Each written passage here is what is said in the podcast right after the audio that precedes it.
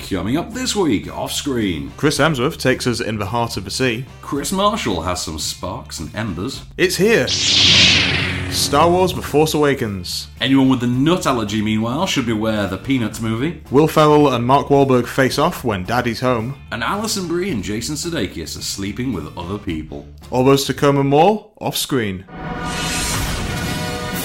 This is this is off screen. Off screen.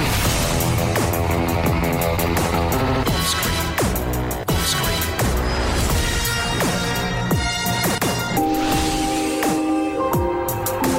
With the latest film news and reviews, this is off screen, the on-screen radio show. Welcome to Off Screen, I'm Van Connor. My name is Case Allen. So, our final uh, regular show of the year then. so, It should, We, uh, is. should, we, should we start with uh, with Mr. Hemsworth? Should we start with Moby Dick? Let's do this. So This is uh, the film uh, In the Heart of the Sea. Ron Which- Howard. th- this was supposed to come out like six months ago, was it? Six, nine months ago, wasn't It was nine months ago. yeah. Nine months they, ago, They and they- pushed it back. No one really knows why. I think it's suspected because of like the awards. It was it was for Oscar reasons, I Yeah. Mm. think, was the story at the time. And now it's out and it's smack in the middle of Oscar season. Yeah. Well, it's kind of at the front runner of the Oscar season, really. isn't it? It's one of the first out of the Well, gate. first yeah. out of the gate. And so this is allegedly this is the story of the true events which inspired Moby Dick. Hmm. And what we have is we have a film in which Herman Melville, who obviously will go on to write Moby Dick, is played by Ben Whishaw. That's good casting. Uh, It's good casting, and he arrives and he encounters the who he refers to as the last survivor of the Essex, played by Brendan Gleeson, who he pays, he manages to uh, to convince and pay to tell him the story of the events which will go on to form the novel Moby Dick, which of course, when we flash back. Stars Chris Hemsworth as the second officer of the Essex. Now, you told me this. Who's the actor who plays the captain? Abraham Lincoln Vampire Hunter. Um, Benjamin Walker. Benjamin Walker, who is the the greenhorn captain of the. I comes didn't know from- he was the captain. Comes That's from uh, interesting. a family of privilege, and he's gotten Right. the position. He's taken what should have been Chris Hemsworth promotion. Oh, and he is. Oh, that's cool. Yeah, he's the Yeah. the officer class, whereas Chris Hemsworth has earned his way through way the up, ranks. yeah. Comes from a uh, a less than prestigious family, and is referred to as you know a landman. Hmm. You know, he's he's not from a naval town. He's a landman. He's worked his way up as an orphan through the ranks, and he's he's earned his place. Damn it! But before he earns his place, there is the small incident of a whaling expedition. We have a Ah. clip. Uh, squall to starboard bow. You must shorten sail immediately. Not just yet, Mr. Chase. So we are headed into a squall at more than eight knots, and it's moving faster than that. Let it come. Men are soft for months on land. They need a good baptism. Let them know our work has begun. If we don't shorten sail and pair off, it'll catch us on the beam. Mr. Chase, we will stand on. Mr. Lawrence, hold our course. Put in course, sir. We'll lose half a day running like that. We'll scut the edge of it. If The men can't handle a gust like this, then God help us all. So there is some really topical stuff in In the Heart of the Sea. You can see why you'd make this film now because when the film begins, we're given this, we're given, hey, it's a time of, of great financial hardship and our economy is based on this whale oil that we have to. And you think, wow, this could not be more on the nose if it actually came up and smacked you in the face. but you know what? To, to its credit, I mean, this is the defining triumph of In the Heart of the Sea, is Ron Howard. And Ron Howard's uh, direction has, has always Ron Howard's always been a great director. Yeah, it's just always quite. It's like a safe pair of hands, isn't he? He is a safe pair. I don't think Ron Howard is ever given the credit he deserves in terms of being a, a a really well developed, well established director. He can paint you a visual picture with the best of them, and he comes from that sort of immediate post Spielberg sort of wave, doesn't he? Yeah, films like Apollo 13, definitely. They, yeah. It is, it is. I would say that a post Spielberg wave, and he it kind of shows within the heart of the sea. This is the kind of film that you would imagine could feasibly have been a Spielberg film. It's the kind of project Spielberg, in his current iteration, his current career iteration, would feasibly have done. Where in the heart of the sea falls down is in the story, which it doesn't quite seem to know which story it wants to tell. So you have this poster, you have the big marketing campaign, big whale fin, and based on the events which inspired Moby Dick It's a wonderful poster, that, isn't wonderful it? poster. And you know, Chris Hemsworth with the harpoon all over the market. Yes, we're going to have We wanna Chris see that. Hemsworth as you know, effectively the real Ahab. Yeah, it's Captain Ahab. Not the case, not at all. This is a film about character conflict on this merchant naval, on this naval Hmm. vessel, and then there's a whale, and then it's a castaway story. And I'm sort of thinking, so h- But then towards the end, they need to bring the whale element back into it, sort of retroactively, and you can't help but think. Did, did you want to make the film about the whale, or for you was it more about the internal politics of yeah, this ship? The, the kind of struggle. Now, either is an interesting story. Having said that, uh, Chris Hemsworth's portrayal in his Chris Hemsworth's performance is, is, is exemplary. Uh, Benjamin Walker, very very good as the as the Greenhorn captain, Good. I but do the like real him. star Tom Holland, Our new Spidey. our new Spider-Man, and uh, so Spider-Man and Thor have appeared together before Avengers. Just That's just great. FYI, yeah, Before they're, with before- Abraham Lincoln. With Abraham and, and Lincoln. Q as well. and Q, Yeah. and the Scarecrow, because Cillian Murphy's in course, this as well. And, and the big guy from Braveheart. And the big guy from Braveheart, yeah, exactly. Brendan Gleeson, who a friend of mine once said, well, if you're going to cast Thor, it has to be Brendan Gleeson. He didn't know that Thor was a comic book. Yeah. Okay, he, He didn't- would have been a quite quite a good Odin. actually, yeah, I kind of would have worked. If Tony Hopkins didn't want to return, just get get Yeah. Do- get Donald's that like would actually work. Get wouldn't Brandon, it? yeah. And of course, you've got Caitlin Stark herself as Brendan Gleeson's wife. I forget, Michelle Ferry, I think her name is. That sounds familiar. Yes. Right, so well directed, well acted. Although Chris Hemsworth's accent is a little bit iffy. You're Australian. You couldn't just do a British accent for, you know, Yeah. for the hell of it. It's it's not a huge leap, is it? Uh, best performance in the film, Tom Holland. Really great performance from a, for a startlingly young actor. Because he's always so much younger than I think he is. What was that film he was really good in? The But- Impossible? The Impossible. Yeah, big tsunami Simple. film. Persimple. And uh, the problem is the screenplay doesn't quite know what, where the story's going. You've got uh, screenplay is credited to Charles Leavitt, although has an uncredited rewrite by Peter Morgan. Now you can tell where Peter Morgan's left his mark on it, and it is in that on the ship. In the thick of it, character interaction, and it's really well done, and it does harken back to particularly Rush, to that back and forth element of yeah. Rush. Really well done, but the lack of focus in it leaves you coming away from the film thinking, I'm not sure what the point of what I watched was. And that's a problem with a film that should be as outstanding as In the Heart of the Sea. A Moby Dick movie in 2015 starring Thor. Put, from put, Ron put that on Howard. the biggest possible screen Yeah. that Star Wars isn't occupying, and we'll watch that. Yeah. Exactly. I mean, this is this is out Boxing Day, by the way. So obviously we, we're a bit weird with release dates. uh, Oh, this yes, week. we are, yeah. This is out Boxing. It's Day. all goes to pot around Christmas. Uh, we, we have cleared we have cleared that we are okay to review them. By the way, we Okay. did have the conversation with one of us. We're okay to review it. Cool. So, so yeah, we, we've got that we've got that element covered. Fear not. But say the screenplay a bit iffy. For me personally, the downside is not out until Boxing Day. My dad'll be gone after Christmas for that, so I'm not going to get taken to see it. He would have Is loved it, it. uh, is this, is It's your a dad's dad kind film. of? It- it is a does dad sound film. like it. Definitely. Very much a dad my film. my dad will enjoy it. I, I think so. I think it's dads of a certain age. Yeah. will will love it. so um, we'll just do a bit of film news real quick. Okay. Uh, because we've got to talk about uh, Power Rangers and Ascendant, the final Divergent movie. Yeah, so this They- is the they've been release delayed. date, yeah. they've been delayed. I don't, I don't know why. Power Rangers has now moved uh, from 13th of January 2017 to March 24th, 2017. So Hmm. Easter holidays, maybe. Yeah, I think it's Possible. it's kind of a better slot for them. January generally seems to be where those kind of films go to die, isn't it? Well, yeah, but that slot that Power Rangers has taken, that's where Divergent Ascendant was going to be, which has now moved to June 9th. oh, so, so- they're looking for big summer numbers. I think it's going for a summer a summer finale there. So we, for we have that. people who care. For anyone who, who still cares about the Divergent series, although if you've ever been to a uh, a talker screening of uh, you know like one of these fan screenings of uh, of, of a Divergent Hmm. movie, they have a very very rabid fan base. So I mean, really rabid. Really, Oh god, like, un- unreal, like fanatical, fan, like teenagers, like like Hunger Games kind of Hunger like- Mm. Games ask it. They really love it. So we should move on to another review. Uh, let's talk about Sparks and Embers, Okay, yeah. which is uh, writer director Gavin Boiters. Uh, I want to say, um, what's the uh, uh, the Ethan Hawke indie romance series Uh, before before, the midnight trilogy, yeah. before sunset before sunrise yeah. Before Midnight, yeah. this is sort of a british spin on that starring chris marshall and annalise hesme uh, who is french and this is obviously part of the thing um, although sh- her being french doesn't seem to factor into it except for the actual plot which is um, except for one element of the plot which is to give her an opportunity to leave she is his ex-girlfriend she is leaving that night to move to Paris with her new boyfriend. They get together for a coffee for apparently no reason, because that's what you do when you're leaving the country. And over the course of one night, get to know each other again, whilst we have a lot of flashbacks to how they met when they were stuck in a lift that one time five years ago. Here's a clip. What happened to you after I left? Drank a lot of beer. Experimented with a serious prawn cocktail crisps habit. I'm moving to France. So this is a goodbye type scenario. My train leaves at 6.45. You're a right ballbuster. Trotting a shaft of air, hundreds of feet above the ground with a caveman. I never stopped thinking about you. What was my unforgivable sin? I'm sorry I neglected you. I'm sorry I took you for granted. Is there nothing you'd miss?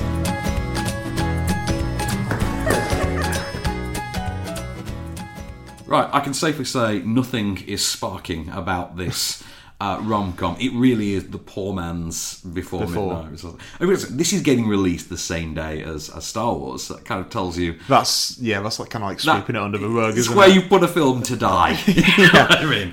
And everyone in it is awful. I mean, Annalise Hazmi is bad. I mean, like, really, re- you, you couldn't find a better French actress than this. You've got Chris Marshall, who is really trying for some of that. Oh, I, I'm- I do like him. I'm tr- he's trying for, for you know, he's trying for that witty, lovable Hmm. bit Hmm. of that Hugh Grant magic. But you see the thing. Actually, I've seen Nicholas Holt in uh, Kill Your Friends deliver a, a better performance. yeah, D- it's d- more d- charismatic. You could have done this with Nicholas Holt; it would have been better. You could have done this with Rafe Spall; it probably would have been fantastic. Or if you Totally really want do this, you really Rafe want to Spall. push about it, Josh Whittaker, like that. Yeah, I could see that. So He's, I he's actually- getting some traction, I isn't think he? he needs a film career. Yeah, But, I um, can see that. but the weird thing is, it's just so pedestrian, so run of the mill, so predictable as well. And by the time you get to it's decidedly phoned in an obvious ending, you really can't be bothered. And th- there are no embers left on the fire. The fire has died. it is so, no, no. Just just avoid this one. no. You will you will not enjoy it. It's 88 minutes, and boy, do you feel every one of them. with the latest film news and reviews.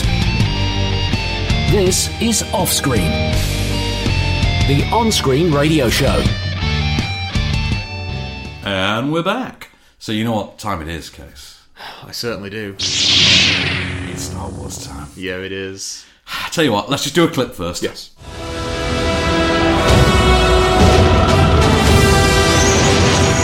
The dark side.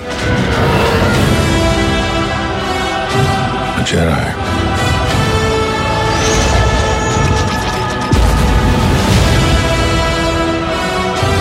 They're real.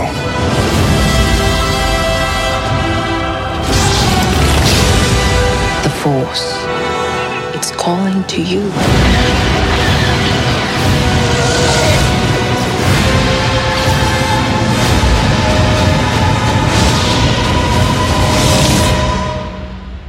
Just let it in.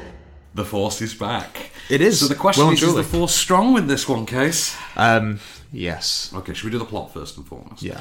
uh, So- but not the full plot. We have to be kind of ambiguous. this is the point. It's a really spoilerific film to cover. It is. And it's been kept under such a cloak of secrecy. You have to be very respectful of it. And that's such a part of the actual film as well. It's all about surprise. Hmm. It is. So, it is 30 plus years on from the fall of the Empire at the end of Return of the Jedi. The Republic, the, the Galactic Republic, has been rebuilt for the most part. The Galactic Senate has been reinstated. Uh, Princess Leia is now General Leia Organa, O- O- Organa, Organa, Hmm. Organa. and runs the Resistance. Luke Skywalker is still the last of the Jedi and has disappeared. And well, Han Solo's out there somewhere. but the Empire is not gone entirely. There is this ISIS style revival known as the First Order, complete with its own Sith named Kylo Ren and a new Emperor figure named Snoke. And a new Grand Moff Tarkin figure Yeah. named General Hux. General Hux. And into this mix come three new heroes, well, two and one and a bit. Uh, so you've got the two main figures who are Ray, played by Daisy Ridley, uh, and Finn, played by John Boyega, and to a lesser extent Poe Dameron, who is this Resistance elite pilot. Who I figure think will become a much larger part as you the film's presume gone. will Yeah. become more of an action hero. And uh, so they find themselves thrust not only into a plot to thwart the plans of the First Order, but also they're thrust into the face of destiny to save the galaxy itself. Well, did it live up to case? Did it, did it live up to the hype for you? I think it lived up to and went past the hype of far and away like kind of exceeded my expectations. I don't think there's really a debate on whether or not the film's any good. Um, it is good. It's Yeah. very, very good. It is fast. It is frenzied. It is furious. It is funny as well. It which is. I don't think anyone really expected. it's both the film. light and dark, and it, it nails the tone. It does get perfectly. those that, that, that balance perfectly, and it's it's very it's a very tangible film as well. Hmm. After all the green screen theatrics of uh, the prequels, we, They, have they, now gone back they've, to it's been a big part of their kind of marketing campaign. This hasn't is it? real. We've got a This is real film with practical It's things. minimal CGI. It very much is. I mean, you you do know when you are looking at see. It, actually, that that's very telling about the film because of how it is structured and how it's produced. You know when you're looking at CGI because of how it contrasts with so much practical work. And I have issues. I think it's fantastic. It, there's no doubt in anyone's mind that this is the biggest cinematic event since Star Wars Episode One, which is you know, kind of funnily enough, really. Yeah.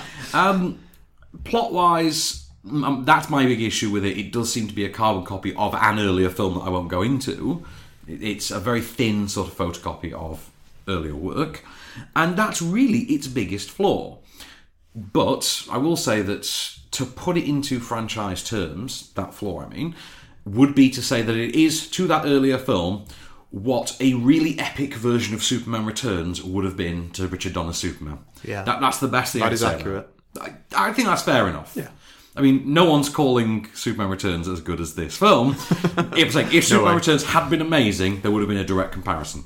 Yeah. This is amazing. And the key to it seems to be it's not just a great film, it's a great experience. It's a Hmm. film that you will sit and whoop and cheer and cry and and you moved by and you'll love the cha- very lovable characters. Oh yeah, you just immediately feel for Ray. Straight, Exactly. yeah, She's a straight really away. investable lead, isn't Yeah. she? And you've got John Boyega, who I think is sort of filling the Han Solo gap a little bit with A the little sort bit. Of His character is different. dragged to how along I thought for it the would ride, be. Yeah. kind, of, kind of an element. And but there's so much not out and out humor. I wouldn't call it a, a, a humor, a, co- a comedic film, but there is a naturalistic comedy to it. Good humor. Hmm. It doesn't. It, it doesn't feel forced. Like exactly. it doesn't feel forced. It's not forced though. It's got a force. and it does also seem to address a sort of uh an audience attitude, a sort of fatigued audience attitude to Star Wars, particularly in the face of the prequels. And you can't help but think that in addressing the prequels as heavily as it has and trying to adhere so much to the original canon, that maybe that explains the very thin plot retread. Mm. But you know, it ma- it's so damn fun that it just makes up for it. And how good is Harrison Ford as Han Solo? He's having so much fun. He's still Returning to got his it. part. He's still got that. Yeah. swagger. As we were saying during our top ten, um, like review, we of the recorded. year. Yeah. Spoiler um, alert: Star Wars spoiler is in alert. there. Star Wars is in there. But we're not going to say where. No. Um, yeah, we were saying that it doesn't feel like when he was in um, uh, the Kingdom of the Crystal Skull. It Oh, doesn't- Indiana Jones, yeah. It doesn't feel like when he came back to being indie. No. He's, he's, he generally wants to be there. It's, It's- fantastic. It's very. tr- I mean, it's slightly weird to see Han Solo with an earring mark, but Uh, aside from that, We'll just say that that's, that something happened in the intervening 30 yeah, years. Han Solo had an earring at some point. That's all we're going to Yeah. say. um, so, in terms of the cast, though, say the, the cast are fantastic in it. It's one of the best casts I've seen assembled for a tentpole picture. Oh, in yeah. a long time since. Do you know? I would I'd say arguably uh, Dark Knight Rises in terms of tentpole pictures and the best cast you could possibly assemble. Hmm. That, that I would say. Um, you've got Daisy Ridley, who kind of looks weirdly like Kira Knightley, yet delivers this Yeah. young Sigourney Weaver performance in a Oh, it's strange way. very, very much like Sigourney Weaver. It is. It's, Yeah. it's, Hmm. it's Sigourney Weaver around the time of Alien, when she was really sort of green and and, and This new has been to it such all. a fantastic year for strong female characters, hasn't it? I think to have ended with Daisy Ridley, Yeah. having gone through uh, Rebecca Ferguson and Charlize Theron, oh, sorry, Yeah. Charlize Theron, then Rebecca Ferguson, and now end with end of the year with Daisy Ridley. Wow. Hmm. Um, Ex Machina as well. Oh, uh, Alicia Vikander. Alicia Vikander, yeah. so we've had a really good year have, for yeah. women in film, and you still can't buy a Black Widow action figure. That's all I'm going to say. Come on, Marvel, sort it out. Come on, Marvel, get to it. We're not waiting four years for Captain Marvel. Stop dragging your heels. Just get to it. Get Katie Sackhoff in there and let's do this. uh, meanwhile, so you say you've got John Boyega, who just cuts this really fun and sort of frivolously likable Han Solo archetype, really, as Finn, uh, who has a whole backstory that, that Hmm. kind of it actually is something surprising for the film. Um, Oscar Isaac as Poe Dameron. gets to do something that we've not really seen him do yet, which is that 70s action adventure leading man Yeah, type. he's, he's got a bit of swagger. He's got some sorry, he's got some chops in this area. He really does. And we can just add that to the list of things we know Oscar Isaac can do well. play guitar, sing, Getting a act. really long list, Yeah, isn't it? he's great. He's he's definitely one of my favourite actors. This- I this- think we now. are talking about a future Oscar winner, quite clearly, sure. Oh, Do do hope so. I'd say Harrison Ford, you know, have, he's got some, there's some oomph in the tank. Some oomph left in the tank there. Uh, Carrie Fisher, you know, minimal role makes a great impact. Uh, Oscar Isaac, though, quite a minimal role, actually, is what we should say. Although he does make a really good impression with that minimal role. I do think, though, that the one actor that should get a lot of standout for this is Adam Driver as Kylo Ren. Yeah. A role that so easily could have been Hayden Christensen 2.0. It could have been quite hammy. Could have been really Yeah. ham-fisted and or han-fisted. Oh, Uh, terrible! um, he plays it with such kind of like, yeah does- I, I would nuance. say he is the franchise's first twitchy-eyed full tilt psychopath.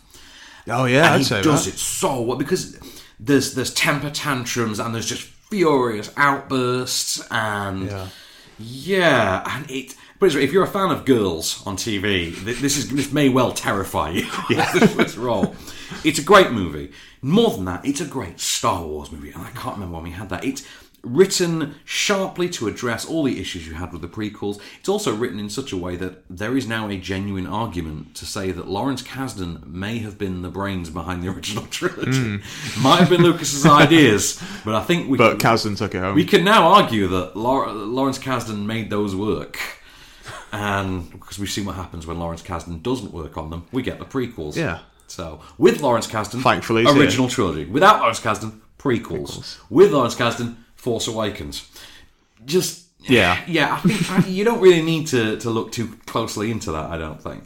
Um, John Williams is pushing about out a little bit with this one. He's got gone for a bit of an Arthurian flair with his score. yeah, And- I I love that score. That's it, because narratively it has something of that uh, that Arthurian legend sort of caliber to it. Hmm. He does revisit some of the earlier themes, He does. which you obviously want to hear. You need that, You and- need but it them, doesn't yeah. rely too heavily on them. no, it'll just kind of pop up I during a would new compare it piece. to the Avengers uh, scores. You know how they use the individual character scores sporadically. in the Yeah, Avengers? this is I like better that. Hmm. than those, but same trick. Definitely, and I say it does have that Arthurian tone to it. Hmm. Um, as I say, this is hands down the best science fiction advent- adventure fantasy of the 21st century, easily. Yeah.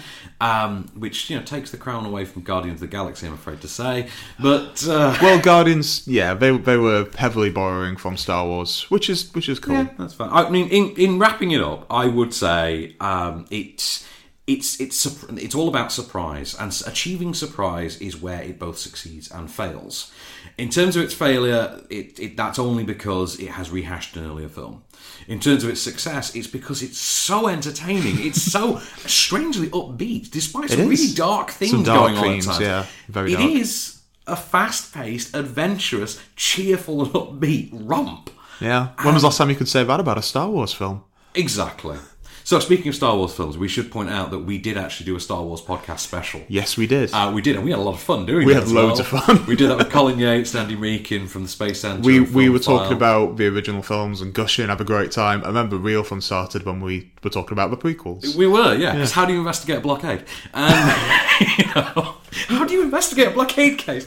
Um, so, yes, that is available to uh, download. That is a podcast only edition. Do check that out. It's the off screen Star Wars special 2015. I don't know if we're going to do one for 2016 for Rogue One, but. Uh, do, do we maybe just do for the same something thing else? again? And, Oh, maybe and- uh, um, it was it was so much fun. So those guys are welcome here anytime. Yeah, next time we review the Christmas special.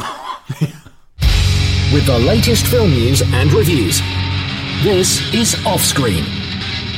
and we're back. So, shall we, uh, shall we uh, get on to the Peanuts movie? Yeah. So this is uh, Charlie Brown and Snoopy. Charlie Brown and Snoopy, colon, the, Peanut, colon, the Peanut. Pe- Yeah. Peanuts movie. This is a weird because why do we have to have that? It's, it's like I think we we've discussed the reasons why. it, it, yeah. Well, yeah. It's because- it's a family show. yeah. but- We, we don't want people walking up and mispronouncing peanuts. to- for something else. at the box office. And right, so of course, uh, Charlie Brown and Peanuts movie, uh, which is sort of kind of a sequel, but also kind of an origin story to uh, to to the, the Charlie Brown universe, as in. Charlie Brown and Snoopy are, you know, and, and the gang are all established to us. Like when, when the movie begins, we, you know, it's like, oh, hey, Charlie Brown, you're doing the same old thing, eh? Then we have the little redhead girl. Uh, moving little little red-haired girl, she's called. So she doesn't have a character name. It's just that she moves into the neighborhood. She's a new arrival, um, and Charlie Brown sets out to win her affection, to win her love, because he's head over heels at first sight. In the meanwhile, of course, Snoopy discovers a typewriter in a skip, the iconic Snoopy typewriter. Right, yeah. So that's a prequely element as well. and he sets about writing a novel in which he imagines himself as the Flying Ace, who's you know a sort of World War a World War One era pilot who sets out to take down the Red Baron, which is presented to us in in in sort of uh, not flashback but sort of a fantasy type scenario. We have a clip. Someone's moving in across the street from me? Hey, gang! Look, there's a new kid moving in! Big brother, put yourself together! Come on, Charlie Brown! Get out of the way! Ow! Hey, guys, what do you see?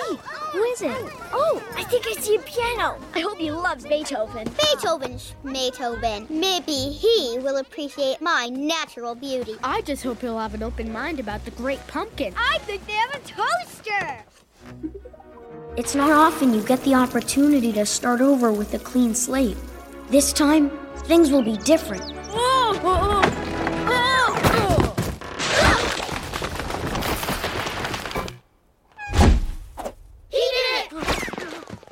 Right, so f- I, I grew up with, with Snoopy and Charlie Brown in its animated series form. I don't know you- yourself. Um, well, I, I didn't necessarily grow up with it, but I've I've seen I've seen it, and I am aware of it. And I, I know the theme tune on piano. I think, I think everyone knows that. Yeah.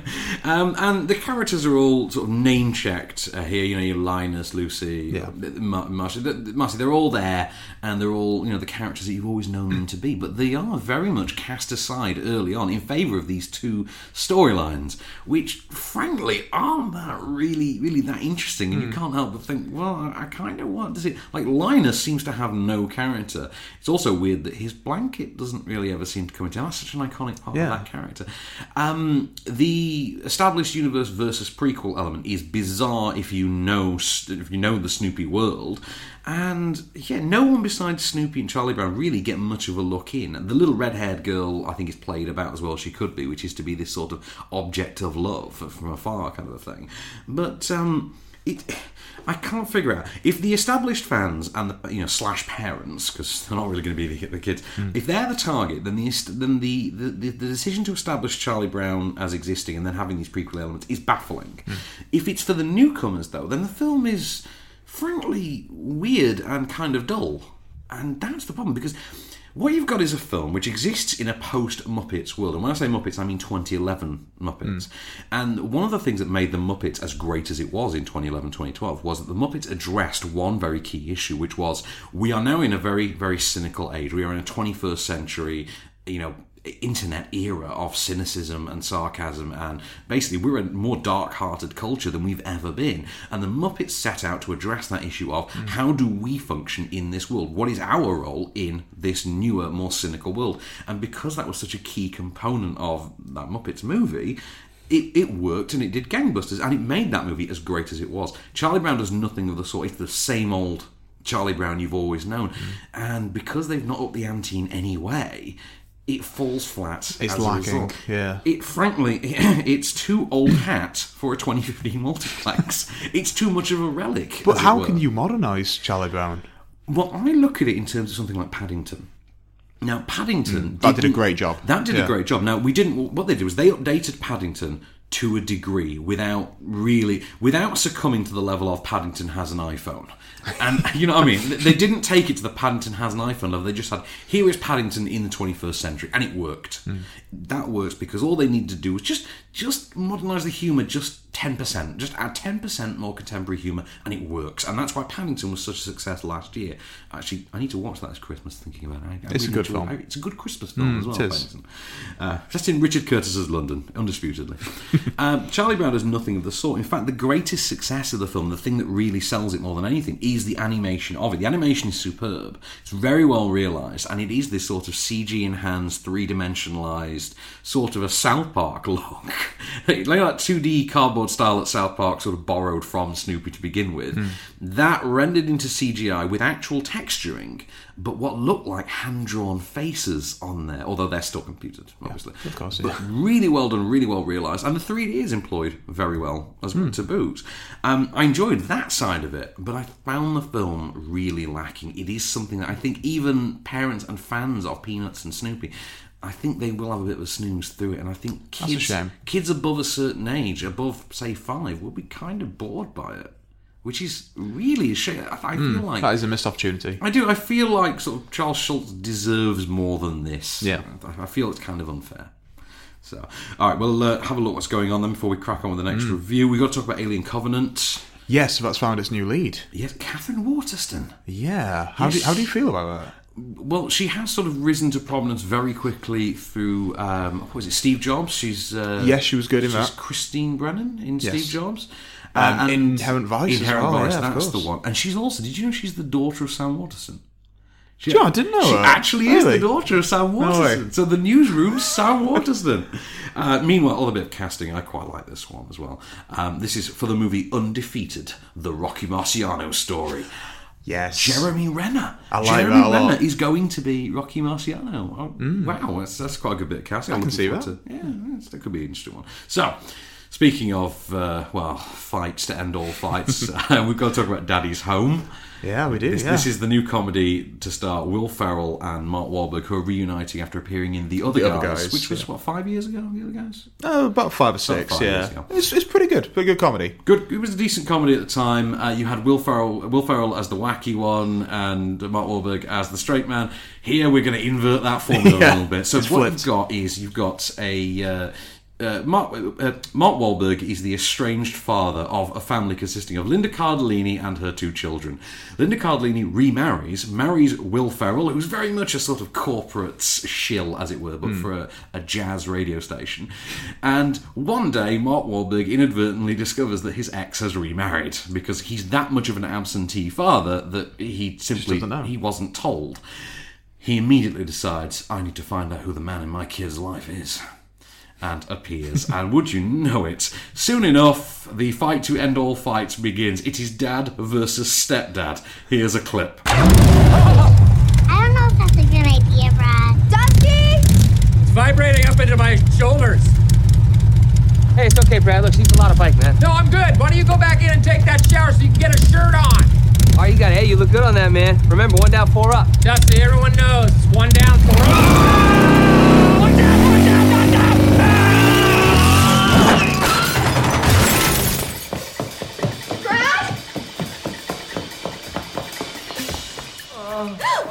Oh my god!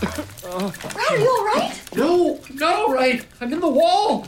Jeez, Brad, I thought you said you could ride. I can ride. Okay, would you get a shirt on? Of course, the crack of the film really is say they've inverted that formula. Will Ferrell is kind of the straight man. Mark Wahlberg is the wacky one this time out. But w- the way it's wacky is that Will Ferrell is kind of Will uh, Mark Wahlberg. I'm talking about the wacky one. I immediately go to Will Ferrell.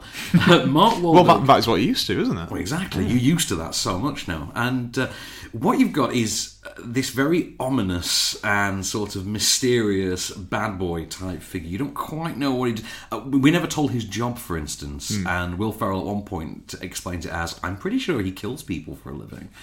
and you completely believe it. There's something to do with the military in there. He might be special Yeah. forces, he might be a military But pe- contractor. people have died at his, at his hand. He has Yes. killed people. We, we know this. And every time he walks into a room, Thunderstruck plays. Oh, fantastic. but the success of the film, it's not consistently funny. It's not laugh a minute funny. No. It is laugh every five minutes funny. But when you do laugh every five minutes, they are violent from deep within visceral. your core. Visceral, painful laughs.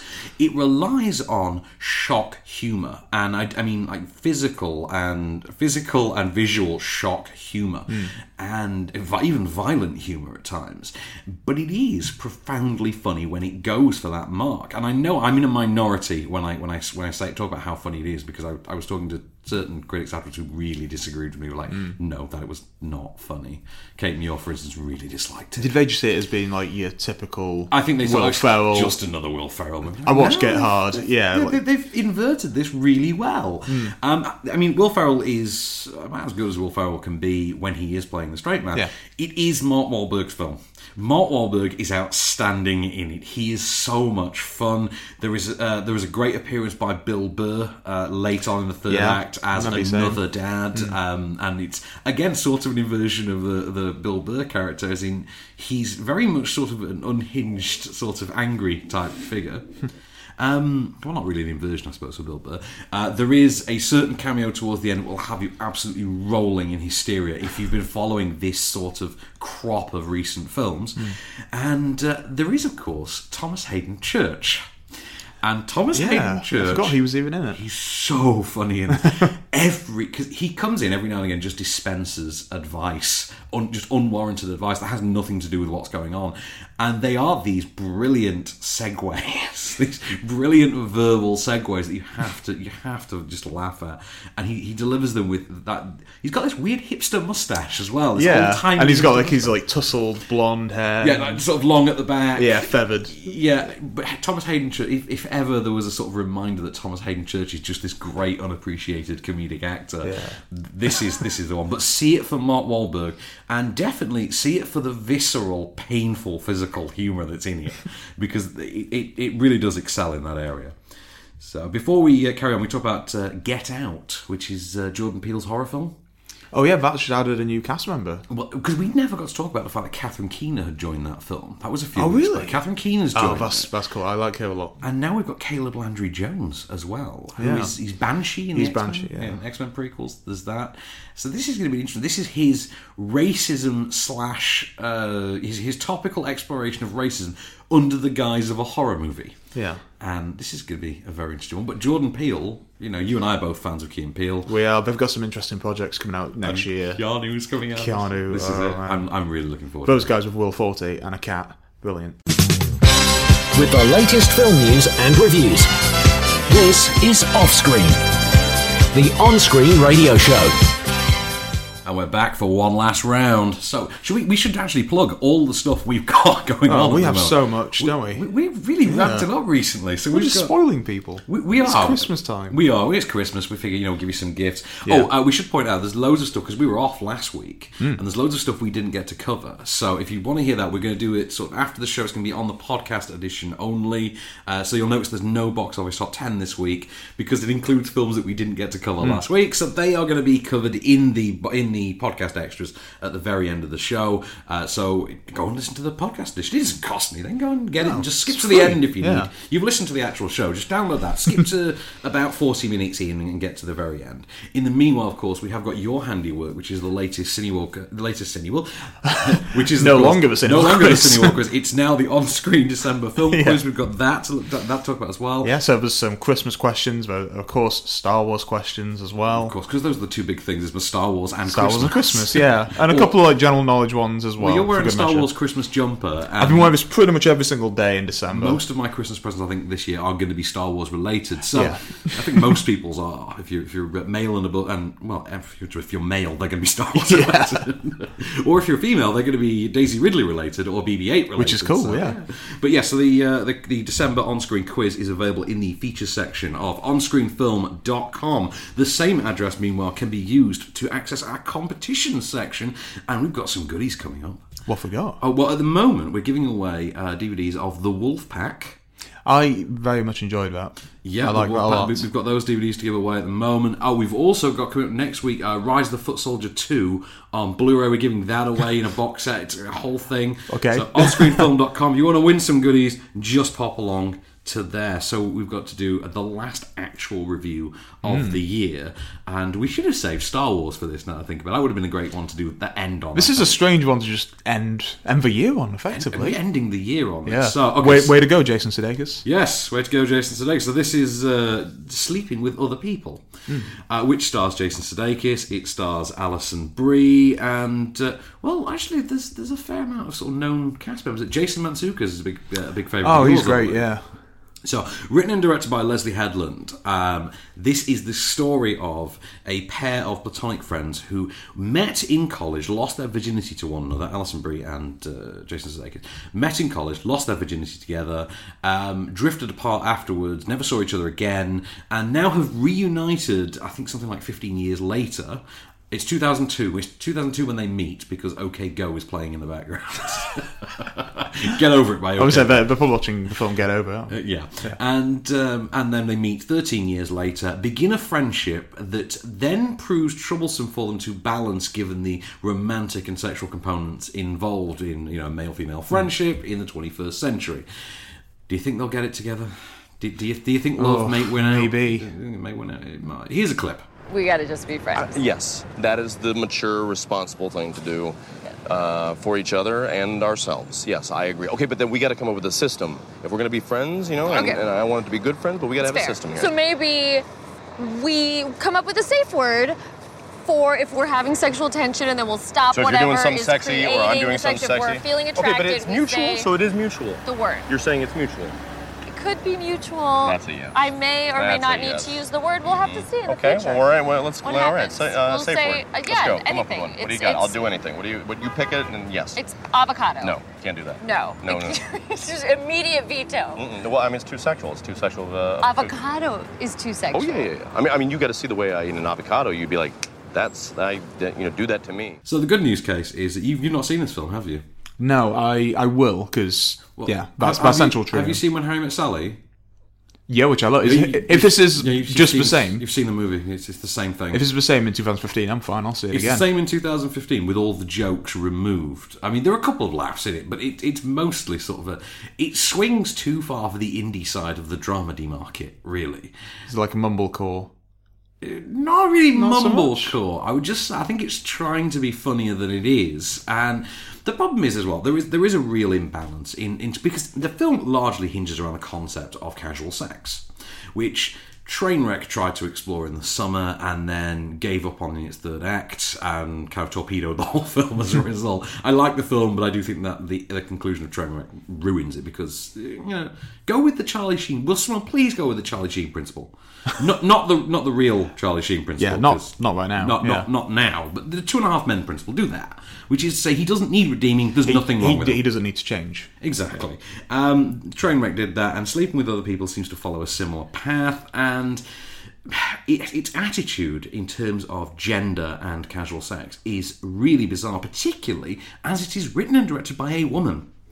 And you can't help but think, why is it that Jason Sudeikis' character, all the way through this film, is given this sort of "well, hey" kind of Mm. "Yeah, I'm a bit of a guy, you know, I'm one of the bros, you know, kind of attitude to casual sex, and yet Alison Brie's character is psychologically destroyed by it at every turn. Like minute one, she's a broken woman because of it. Yeah. I mean, her introduction in the present day is literally her breaking, her telling Adam Brody that she's cheated on him 16 times with Hollywood Case. So, yes, I forgot to mention that part, Case. Uh, Adam Oh, man. Scott is in this film. Yes. Hollywood Case. A mustachioed Adam Scott is in this film. He, he would play me in my life story. It- he Yeah. would. Um, the other thing is that the film is R rated. And it is R rated for uh, verbal content more than anything else. And it seems very, very odd because whilst they are happy to talk about and practically demonstrate through the aid of visual metaphors certain elements of the sort of casual sex sort of subject, they are somewhat afraid of other, of the more revealing physical aspects of it. Hmm. Mm. And it's a very notable contradiction that exists throughout the film. So you've got this gender imbalance all the way through, and then you've got this contradiction as well. It, it's kind of like making a sex comedy and rating it PG thirteen or rating it PG. You think why? Why? Why would you do that? Why? It doesn't make any sense. Um, Sudeikis is sort of wasted in it. You think. I I feel like this is you treading water. Alison Brie gets to push the boat out a little bit, but you kind of want more fun from Alison Brie. She needs a comedic vehicle that basically gives her room to spread her wings, and this doesn't. This kind of confines her into, you know what, this is where you get to do some crying. And it's a real disappointment in Hmm. Mm. there. Um, as a 21st century retread of When Harry Met Sally, it's kind of unimaginative. Those sequences in When Harry Met Sally, for instance, when they were in bed and they were on the phone to each other and the line was down the middle of Yeah. the screen, they literally do that with text messaging. Line Of course down the they do. middle of the screen, one on each half, text messaging Do appearing they- do they on the screen. appear on the screen? The Yeah. bubbles, The text bubbles. bubbles, Yeah, yeah. exactly that. And it's done throughout. You think, but, but That is by- in so many films it now, is. is. not it? By about 15 minutes into this film, you have plotted out the next 75 minutes. And it doesn't surprise, it doesn't particularly win you over, doesn't charm you. And the only real shock to it all is hey, Amanda Pete's got another film job. So, you know, great, good for you, Amanda Pete. I was, I was really let down by it, particularly Mm. considering what it could have been. It's a great cast, isn't it? It is. Also, I just want to put it out there that whoever the hell casts Alison Brie as a 22 year old virgin is an idiot because it doesn't make a lick of sense. I can believe that Jason Sudeikis was a virgin at 22, but not Alison Brie. Hey, that man is married to, to Olivia Wilde. Is he? So did you not know that? I did not. Jason Sudeikis is married to. He's Olivia married to Wilde. Olivia Wilde. They have a kid. They look like they're the happiest couple. So Jake, fair play to him. I would be the happiest man on earth after married to Olivia Wilde. God, his work now makes. Compl- I'm not surprised he's not. Well, having she fun obviously at just work. loves really funny guys, and I really like him. I, I liked him in No, I um, like Sudeikis. Where Where the Millers. With the military, Yeah, I was surprised by that. Horrible Yeah. bosses. I think he's my favourite one of the horrible bosses characters. Ah, I prefer Charlie Day. You prefer Charlie Day? I Oh, no. think that's just because I, I love It's Always Sunny. Sudeikis to me with Yeah. his uh, with his Katy Perry ringtone. I think it's great. These guys are confident. that's the thing. We're having more fun. We're Just now having talking more fun about his talking about past Jason Sudeikis films, yeah. Than I had actually watching Sleeping with Other People. Um, That's all I need to say. Yeah, I mean, but it's- if this film were a woman, you genuinely would go and sleep with other people. That's that, that's kind of the sad part about it. So, film of the week then, I think, is kind of uncontested. Uh, yeah, uh, the Peanuts movie.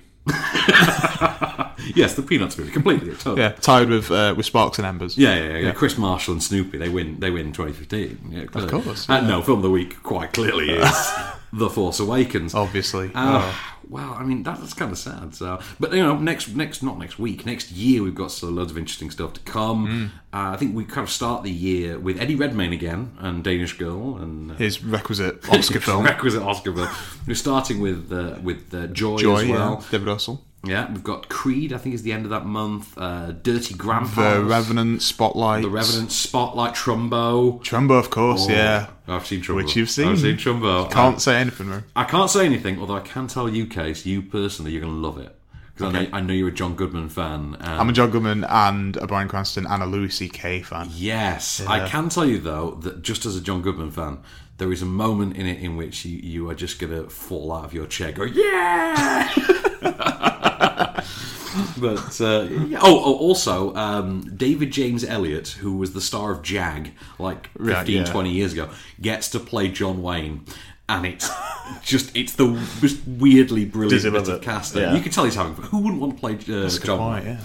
So uh, yeah, we've got so all those to come and more next year Mm. off screen. So this has been a Candy Store production for On Screen. And I've been Van Connor. I am still Case Allen. One last time, your case. Yeah. For this year, let's see who I'll be next year. Let's see who you- knows? Yeah. Next year, your Kaiser Soze. I'll be Adam Scott. You'll be Adam Scott next year. Well, we'll be back next year. Just show me the way to get out of here, and I'll be on my way. You've been listening to Offscreen. For more news and reviews, visit onscreenfilm.com.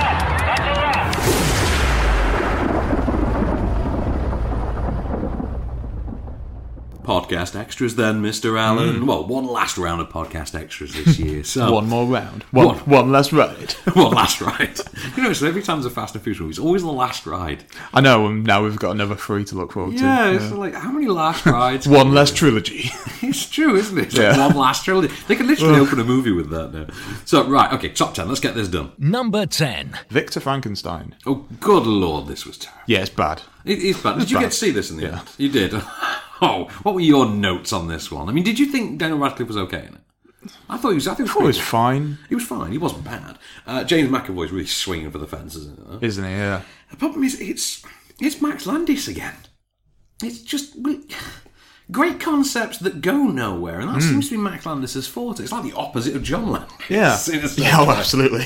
John Landis could make a great screenplay out of the worst concept imaginable, and Yeah. yet Max Landis does the exact opposite. About film about someone getting like a takeaway. And it'll be just like John Landis would make a great movie out of that. Yeah, he would. He would. Number 9. Carol, Kate Blanchett, Todd Haynes. She's terrific in it. Todd Haynes is uh, terrific behind the camera as well. I liked Rooney Mara in front of the camera. And uh, it's very much an actor's piece. It's a very moving drama. It's not a multiplex crowd pleaser, but we are going to be hearing a lot about this as we Mm. move further into awards season, and Blanchett does deserve it. I would not be surprised, though, to see uh, Rooney Mara get some sort of. Maybe, do you know what? I She'll- don't she'll think get a an nod. Oscar. I think she might like get a Golden Globe nomination or something. For I it. think they're campaigning for to go Oh, no, we've- for we've had the best Globe supporting. nominations, haven't we? We've had not. They're, they're both in. They're both They're in for both in. lead They're as both well, in which for is lead. interesting because they said they were going to try and push uh, Rooney Mara for best supporting, so she had more of a shot. Ah, See, I actually Yeah. think that would have worked as well. I think she would have had more of a shot in supporting.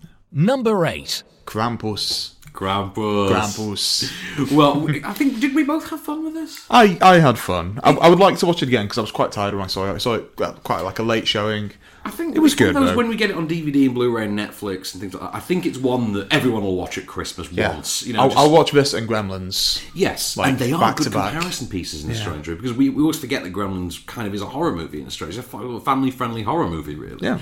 And Krampus is slightly less family friendly, but a great seasonal horror film in terms of Mm. its sheer schlockiness and Oh, so everyone, schlocky. everyone's on board with it and having fun, and it's Yeah. got the you know evil gingerbread men and things Do you know like what? that. Great practical effects as well. Yes, Yeah. actually. I mean, the, the you know the gingerbread man's a little bit uh, Yeah. ropey in terms of Mm. the CGI, but other than that, there are some great practical effects. Krampus himself is a really well realised uh, demonic character, I Yeah. thought. But I liked um, Tony Collette and Adam Scott, and who am I forgetting? Oh, the lady from Fargo. the I lady forgot her from name. Fargo whose name we always forget. No, and uh, David Kochner. and of David course, Kochner yeah. as well. Krampus. Number 7. Black Mass. We've spoken about this quite a number of times. What a letdown. It definitely let down. We, we said that everyone thinks he's making Donnie Brasco. Scott Cooper thinks he's making The Departed. Yeah, That's it. And the result is just this watered down, kind of uninteresting gangster movie, which doesn't have an arc of any sort. No. It doesn't have a story arc. It doesn't even have character arcs. It is arcless. It is arc. It is free. without arc. It is without arc. you are feckless. You are without feck. Do you know Eddie Izzard wins Line of the Year for that? In an awful, In a bad movie. film, in a bad movie, Eddie Izzard wins Line of the Year for "You are feckless, you are without feck." But no, this is Sans arc. Although, you know, actually, no, there aren't even any particularly great performances in it. Like Johnny Depp's pretty good in it, but I wouldn't Mm. describe him as Hmm. as, is, as is amazing. Joel Edgerton, but you know, And Joel Edgerton, I found a bit cartoony for it. A bit, bit too doughy and you know lacking substance. the two. We were friends. You're my brother, Anakin, and I loved you. I have a higher ground. it's over, Anakin. Number 6. The Lady in the Van, which you know, I've still not seen it. Um, I'll wait. I'll wait until Netflix. No Star Wars references on this one. uh,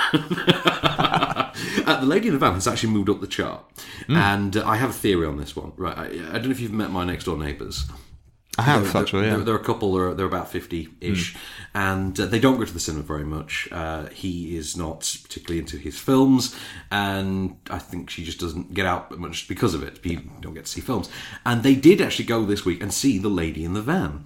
Uh, apparently, it was a choice between that and Bridge of Spies, and they Oh. they both loved The Lady in the Van. They thought it was fantastic, and we were talking about it, and uh, they they sort of agreed with everything we had said on it, Hmm. which was, you know, it's because Maggie Smith is so much fun in it, and she's curmudgeonly in that way that she still manages to be quite likable.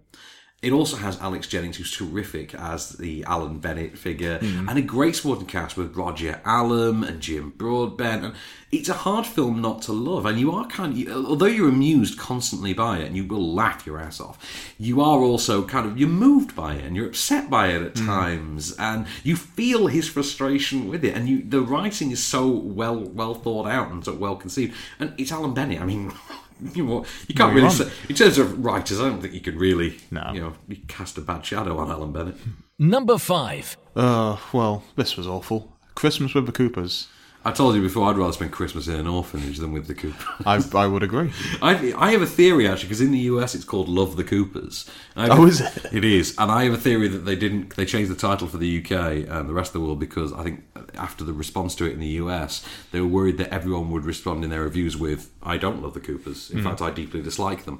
And uh, the problem is, it's just. I think we we said it's just that film that comes out every year. That sort of low key, low energy family Ensemble, tr- yeah. ensemble dramedy, and it's even got the kind of cast that you associate with this kind of film now. Hey, Marissa Tomei's there. Oh, Diane Keaton. Well, it's, there. fu- it's full of people that I like and Um, have been in fantastic And that's it. projects. John Goodman as well. And it's easy to see why they would be attracted to such a project because on paper it must seem like the kind of thing, oh, I'm going to get some great time to shine in this. And then you watch it and you think, actually, no, because all Hmm. it comes down to is just people bickering. I mean, I, it is the worst Christmas movie to star Anthony Mackie this year. I can say that with some certainty. But is it the night before? The night before is not in the top 10. Have you noticed that? That didn't last very long, did How it? did that work out? The night before didn't even make the top 10. Do you know, what? I, qu- I quite enjoyed it. I liked it. Number 4. Now, this I really dislike. Uh, Bridge of Spies. I love this too. Yeah. And it's, I, I this think. is Munich level Spielberg. He's going for that I same think similar it's the tone. perfect Star Wars counter programming. You know, in terms of if you go to the cinema, if Okay. you've not booked, you go to the cinema, you go to see Star Wars, but it's sold out, which is very likely to happen Mm. for the next week or so, and you think, well, I'm here anyway, I'll see something. something go else. and see Bridge of Spies. Find out when the next showing of Bridge of Spies is on. Yeah. Go and see Bridge of Spies. It'll be a surprise for people, I think. And I think a lot of people who go into it with really with sort of disappointment because they're not seeing Star Wars will find their spirits lifted by what is this brilliantly old school, even humorous Cold War spy. Oh, it's thriller. very funny. And it is funny. Yeah. A lot of our humour comes from, would from it Mark. w- Would it help? Mark Rylance. Mark Rylance. A lot of humour comes from Mark Rylance. Tom Hanks, he's playing Tom Hanks. He's solid, He as is, always. and it, it it does have a great cast. It's uh, I love the fact that none of us knew that that was uh, Amy Ryan as, as his wife. I, I just thought I just thought it was Kathleen is it Kathleen Kennedy, not Kathleen Kennedy, Kathleen Quinlan. Kathleen Quinlan, I just thought it was yeah. Kathleen Quinlan because she's always his wife in these things. always Kathleen Quinlan, Yeah. but no, it's Amy Ryan in this case. And no, Mark Rylance though, what a breakout role! Mm. Really great, terrific role. Can't wait And- to see him as Vagina now, as, as BBFG. Exactly, Yeah. and that knows that trailer's on before Star, isn't it? Yeah. it is. I got to see it in 4DX as well. That trailer looks Oh, kind, of- really? Hmm. kind of interesting.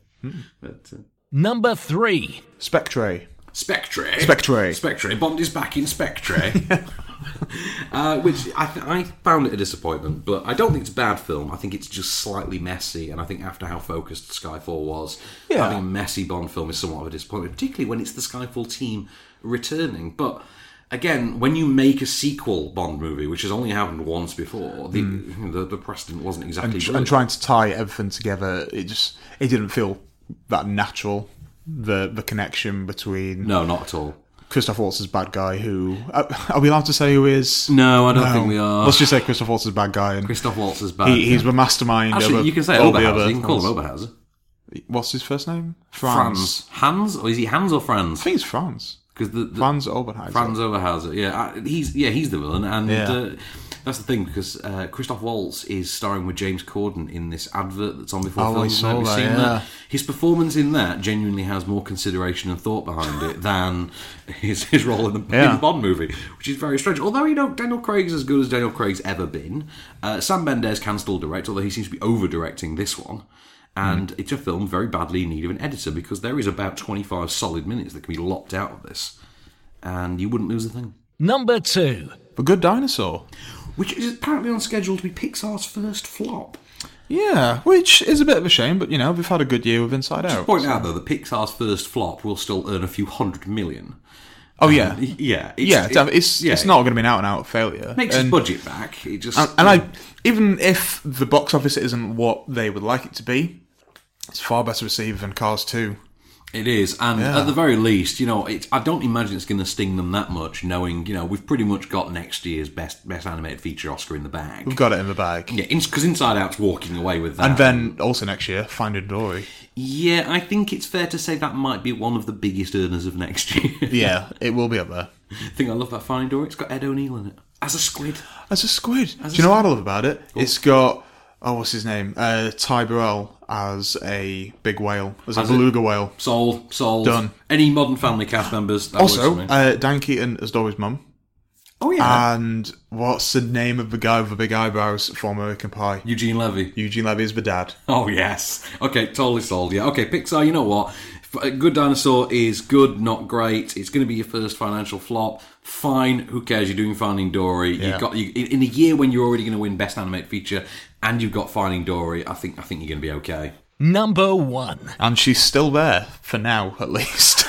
uh, The Hunger Games Mockingjay Part 2. She won't be there next week. No, she won't. she will not be there next week. if I think if they could just chuck away half the top ten, they would. And yeah, uh, I don't. Do you know the thing about it is, Hunger Games. It's over now. It, it's done. And I think in light of the release of Force Awakens, nobody's even going to remember that it ended. The Force Awakens is so big, so all encompassing that it just casts this looming shadow over absolutely everything. And is anyone really surprised? And it is, I mean, let's be honest, Force Awakens is better than any of the Hunger Games movies. It has, you know, more character, more consideration than, than the Hunger Games movies. And Mockingjay is the second worst of those movies. Uh, Mockingjay 2, sorry, is the second worst of those movies. I think Mockingjay 1 will always be the worst. I think it goes Mockingjay 1's the worst, Mockingjay 2's the next worst, first one, and then Catching Fire is the best. Yeah. I think so. Although, do you know what? I, I- I didn't like Jennifer Lawrence in the last couple of Hunger Games movies. I think it's a not. It's, it's such an uninvolving role. Hmm. I mean, she does all she can with it, but it's such a drab, depressing character that you think, God, you have no personality. There's a point in uh, Mockingjay 2 in which the two guys are sat around talking about, you know, who deserves to be with her more, and you can't help but think, guys, really? You, you, why would you Why, want to be? why do with you her? want to have a fight over? Why, why are you fighting over this chick, man? I mean, it's- I can't imagine anyone more mopey. you know, get Kristen Stewart in there, it kind of makes sense. So, of course, there are a couple of films we that aren't in that top ten Yeah. that we should have reviewed last week. One of them is not allowed to qualify for the top ten because it officially opened on Saturday, which was Sisters. So, Right, yeah. we, we're not going to put clips in these. We'll, we'll just talk about the films real quick and get through them as quickly as possible. So, Sisters, which you and I saw together, I believe. Yes. I say I believe I was there. As was I. Amy Poehler and Tina Fey as sisters who return to their childhood home to throw one last party Yeah. before their parents sell it. And it was a barrel of laughs. It I was a can't lot believe of it's fun. taken this long for them to be sisters in a film. I know, and they have so they have understandable chemistry because they've worked together for a They do, long, long yeah. time, and uh, it is very funny. It was uh, I found strangely strangely touching in places, Hmm. like particularly towards the end when it starts to get to the emotional sort of Hmm. nugget of it all. Um, it's got a great sporting cast It in there. does. There's a lot of Saturday Night Live people. Lots in of Saturday Night Live, a lot of 30 Rockers, lots, lots shows Lots- up. lots does show up. And, uh, and also Parks and Rec people and also as well. and yeah. the weirdest one for me, Heather Matarazzo turns up in it. Yeah. And you're sort of thinking, I know you've aged a little bit, Heather, but there's no way you're 42 years old. No. Because, no, but, but never mind. Um, John Cena as well gets to, gets to steal some thunder. My safe word is keep going. yeah, between that and Trainwreck, let's see what he's going to do next year. yes, with some more he's- comedies, yeah. I, I hope he's in more. I really do. Me I too. want to see more of John Cena. But I really enjoyed uh, Sisters. I thought it was a lot of fun. Uh, let's see what else we got. Oh, we got about Hector, which is Jake Gavin's. Yeah, uh, which I've not seen, but Peter Mullen, he's Moore, always absolutely great. excellent. So this is the story of uh, of Heck or Hector, who is a homeless Scottish man who, for Christmas, journeys the motorways to London uh, for for a homeless shelter at which he spends every Christmas. Um, with his sort of old friends, they all gather at the same homeless shelter every year, and you know they all know the staff, etc. And it's his journey to it for having received some bad news, medically speaking, Mm. where I don't think we're ever really particularly told. And it's uh, he tries to make amends with his family along the way. Great supporting cast: Gina McGee, Stephen Tompkinson, uh, uh, Keith Allen of all people, Really? Sarah Soleimani's in there. Wow. Really great supporting cast. And Peter Mullen though is he's got this performance. He's got BAFTA written all over it. Every mile he travels, he just wears on his face like a badge of honor. Every mile manifests itself as another wrinkle on this on this experienced, world weary face of his. And what a performance! And Jake Gavin, though, it really as a writer director making his debut, he's brought it home on this one. And funnily enough, as well, when the end credits come up at the end, one of the first things you see is "Hello to Jason Isaacs." No way. you really do, yeah. Is that what else we got to cover as well? Is it, Uh, should we talk about the ridiculous six? Let's just get this over Let's with. just get this over with. Uh, Adam Sandler's first of four films for Netflix. Um, this is a western comedy. This is sort of a Blazing Saddles. Because that always esque. goes down well, doesn't it? It does. Um, best described as a comedy for humorless, thick people who found the Million Ways to Die in the West too intelligent. Best best way I can describe it. Um, I will say there's one excellent joke in Million, million Ways. oh, in Million Ways. Go on. Yeah, there's that, there's that bit where there's like a gunfight, and then Neil Patrick Harris's character he pulls out a dollar, and everyone because it's like such a poor, Oh, yeah. bro, I've- like I've never- it's it's a dollar. Take your hat off, boy. It's a dollar.